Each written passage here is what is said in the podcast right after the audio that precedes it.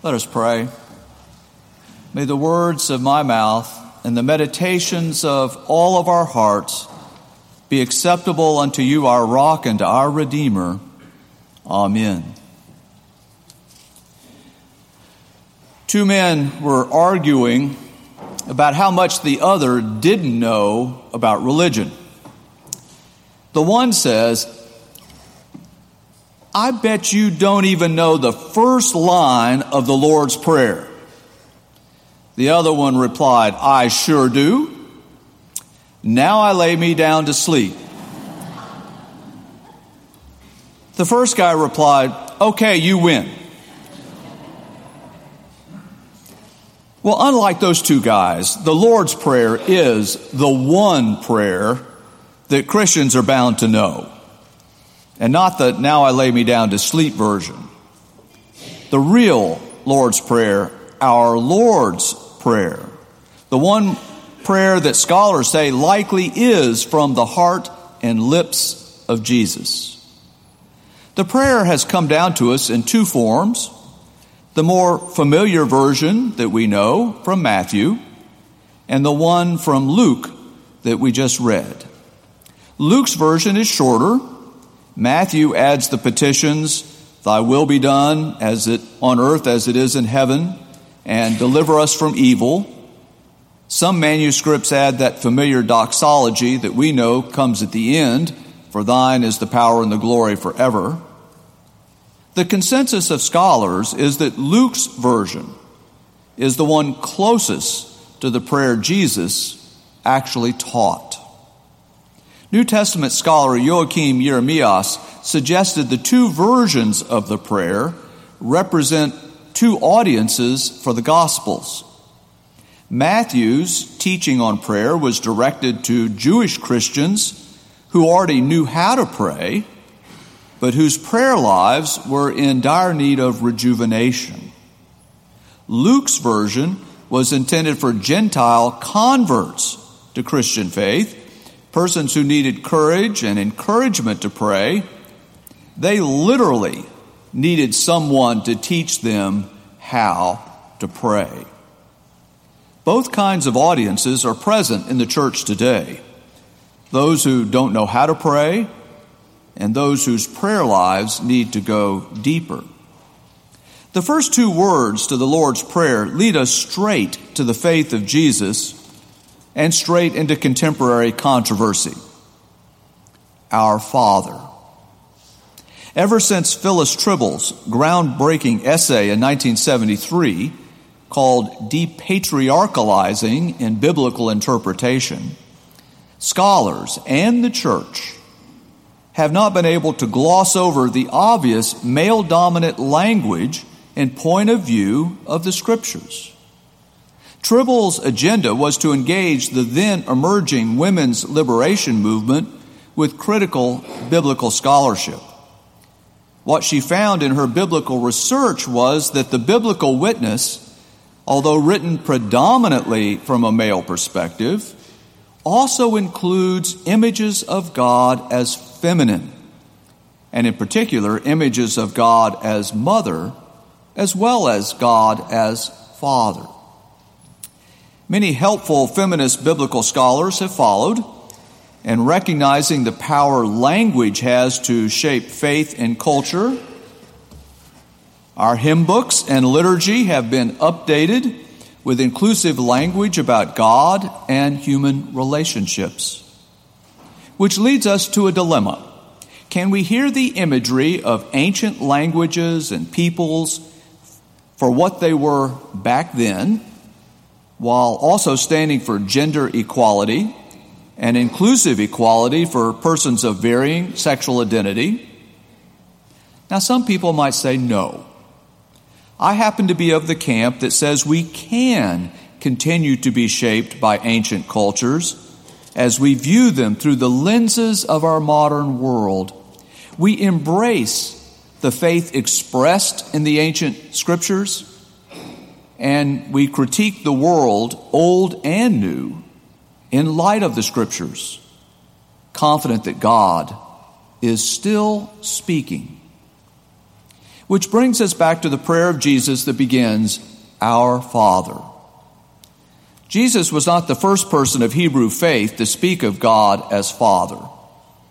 But the great faith inside of Jesus was that we have a personal relationship with God so intimate that we dare to pray to God, our Father. When Jesus prayed to our Father, the prayer opened with a direct address to God. The Aramaic word of Jesus' native tongue was Abba, or Dear Father, often translated as Daddy. For sure, Daddy conveys the level of loving intimacy Jesus was reaching for. But in our family relationships, Daddy or Mommy may be a little too cavalier to express the depth of Jesus' faith in relationship to God. Abba, Father, Mother suggests the deeply personal relationship between loving parent and child, while also preserving the natural and appropriate boundaries between parent and child. In a commentary on the Lord's Prayer, Al Wynn, some of you remember, formerly pastor of Second Presbyterian Church here, also former moderator of the Presbyterian Church General Assembly, tells a story from ancient Rome that illustrates what Abba, Father, is all about. The Roman emperor's procession was entering Rome when a young child darted in front of an approaching chariot. A member of the Praetorian Guard immediately scooped up the lad, scolding the boy. "That is the emperor." "Your emperor," responded the boy, "my father." In a culture that has made God ever so distant, so cold, Jesus injected warmth and a sense of personal relationship with God. And so it is also for us when we dare to pray to the Father God of Jesus, whom we dare to address as our Father or our mother, or for that matter, our beloved aunt or beloved uncle. Yes, God is the almighty creator, but God is also a most personal God, ever ready and eager to listen to us, to scoop us up into a divine bosom, to wrap arms around us, to love and cherish us, and to stand with us as only a mother or a father can do for a child. To pray the God, our Father, Jesus prayer, is to remember that the heart of faith is the relationship we have with God, the relationship I have with God, and the relationship you have with God. And as in all fulfilling human relationships, the partners in the God-human relationship love each other and honor each other and rejoice with each other and suffer with each other. God is our Father, God is our Mother, and we are God's children. I think it is significant that Jesus taught us to pray to God, our Father. When Jesus prayed, as in the Gethsemane prayer that we heard this morning, Jesus prays saying, God, my Father. But he taught his disciples to pray to our Father. The personal possessive pronoun denotes how deeply special the faith relationship is, and the first person plural form reminds us that God does not belong to any particular one of us. God is our Father. I do not and cannot claim an exclusive relationship with God. I share God with my brothers and sisters in faith, even as a child from a multiple child family has to share his or her parents with siblings. To pray to God, our Father, our Mother, reminds us that even we who claim to be the children of God and the people of God don't have an exclusive claim on God. God belongs to all of God's children. Jesus makes a similar point in his parable of the Pharisee and the tax collector. The self-righteous Pharisee did not so much pray as he did explain his goodness to God. God, I thank you I'm not like other people, thieves, rogues, adulterers, and the like. The Pharisee's sin was not so much his pride, that he was not as bad as other persons, as it was his insistence that God was interested in hearing his prayer with more concern than anybody else's prayer. Nothing could be farther from the attitude of Jesus when it comes to prayer. Yes, Jesus prayed to God he knew with intimacy so deep that he could throw himself before God in complete submission. But Jesus also held in deepest reverence the God to whom he prayed. In his model prayer, Jesus expressed it this way, "Hallowed be thy name." At this point, the prayer of Jesus takes on a moral tone. We who are not God, we who are not holy, must become more holy if, as our catechism says, we are to glorify God and fully enjoy God forever. Our God is like a loving, even indulgent parent, but our God does have standards. Our God does have expectations. The faith of Jesus, the faith expressed in his prayer, is not an obligation-free religion. God is holy, and we cannot find communion with God as long as we reject God's holiness and our holy calling.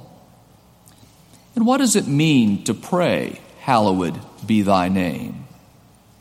What does the Lord expect of us? The prophet Micah said, "The Lord requires us to do justice and to love kindness and to walk humbly with God."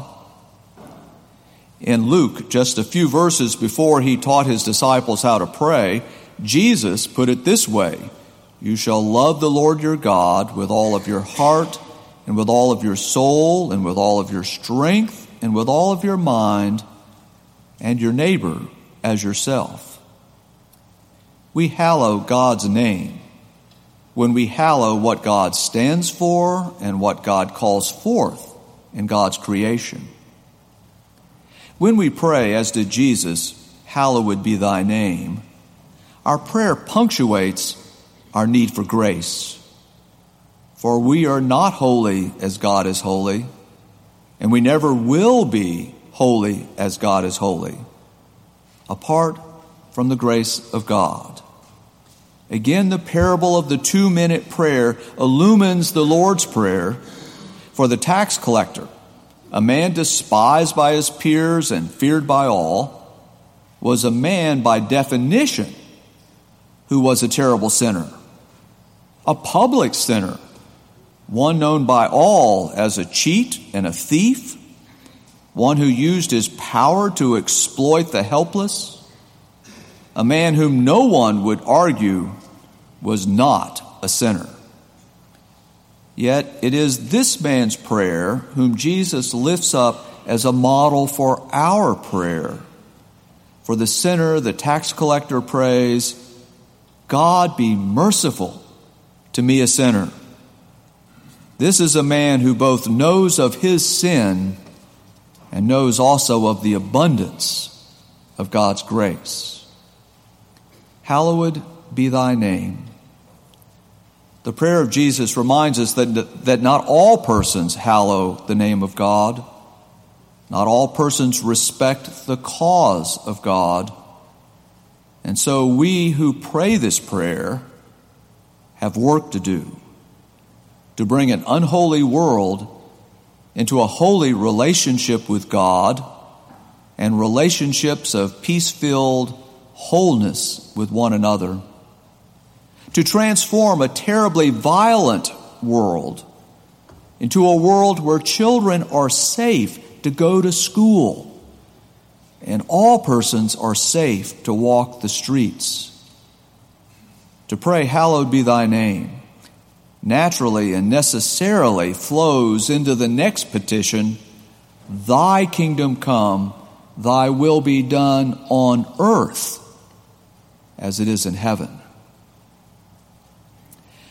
I will never forget a story I heard from former professor of preaching Tom Troger. Heard it at Montreat many years ago. Tom was recounting his seminary days, and when he was a student intern one summer, he worked in a community center that was sponsored by an urban congregation. Tom's job was to include a little Bible study and religious instruction in the children's day.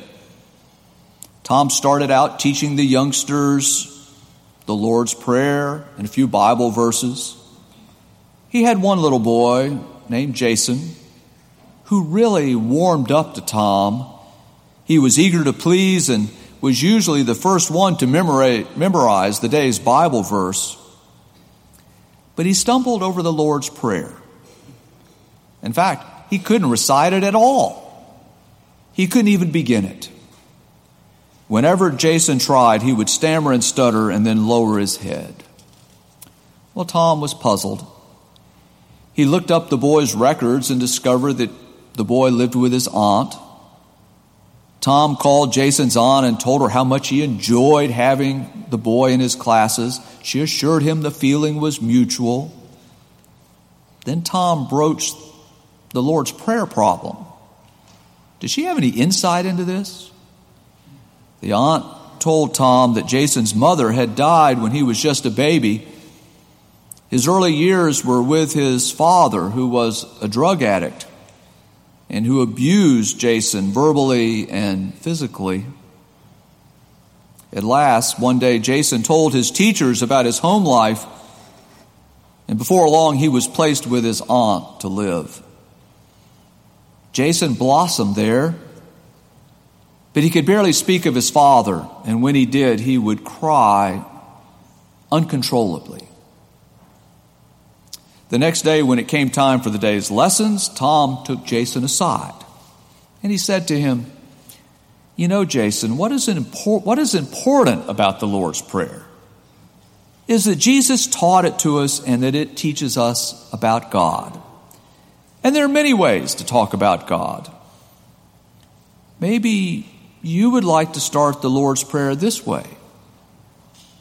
Our aunt, who art in heaven, hallowed be thy name." And that very day, Jason learned and prayed our Lord's Prayer. Our Father, our Mother, hallowed be thy name. Not a magical formula, but our Lord's Prayer. An entry to the mind and faith and prayer of Jesus. A summation of the faith of the church, a guide for prayer, a guide for life. Amen.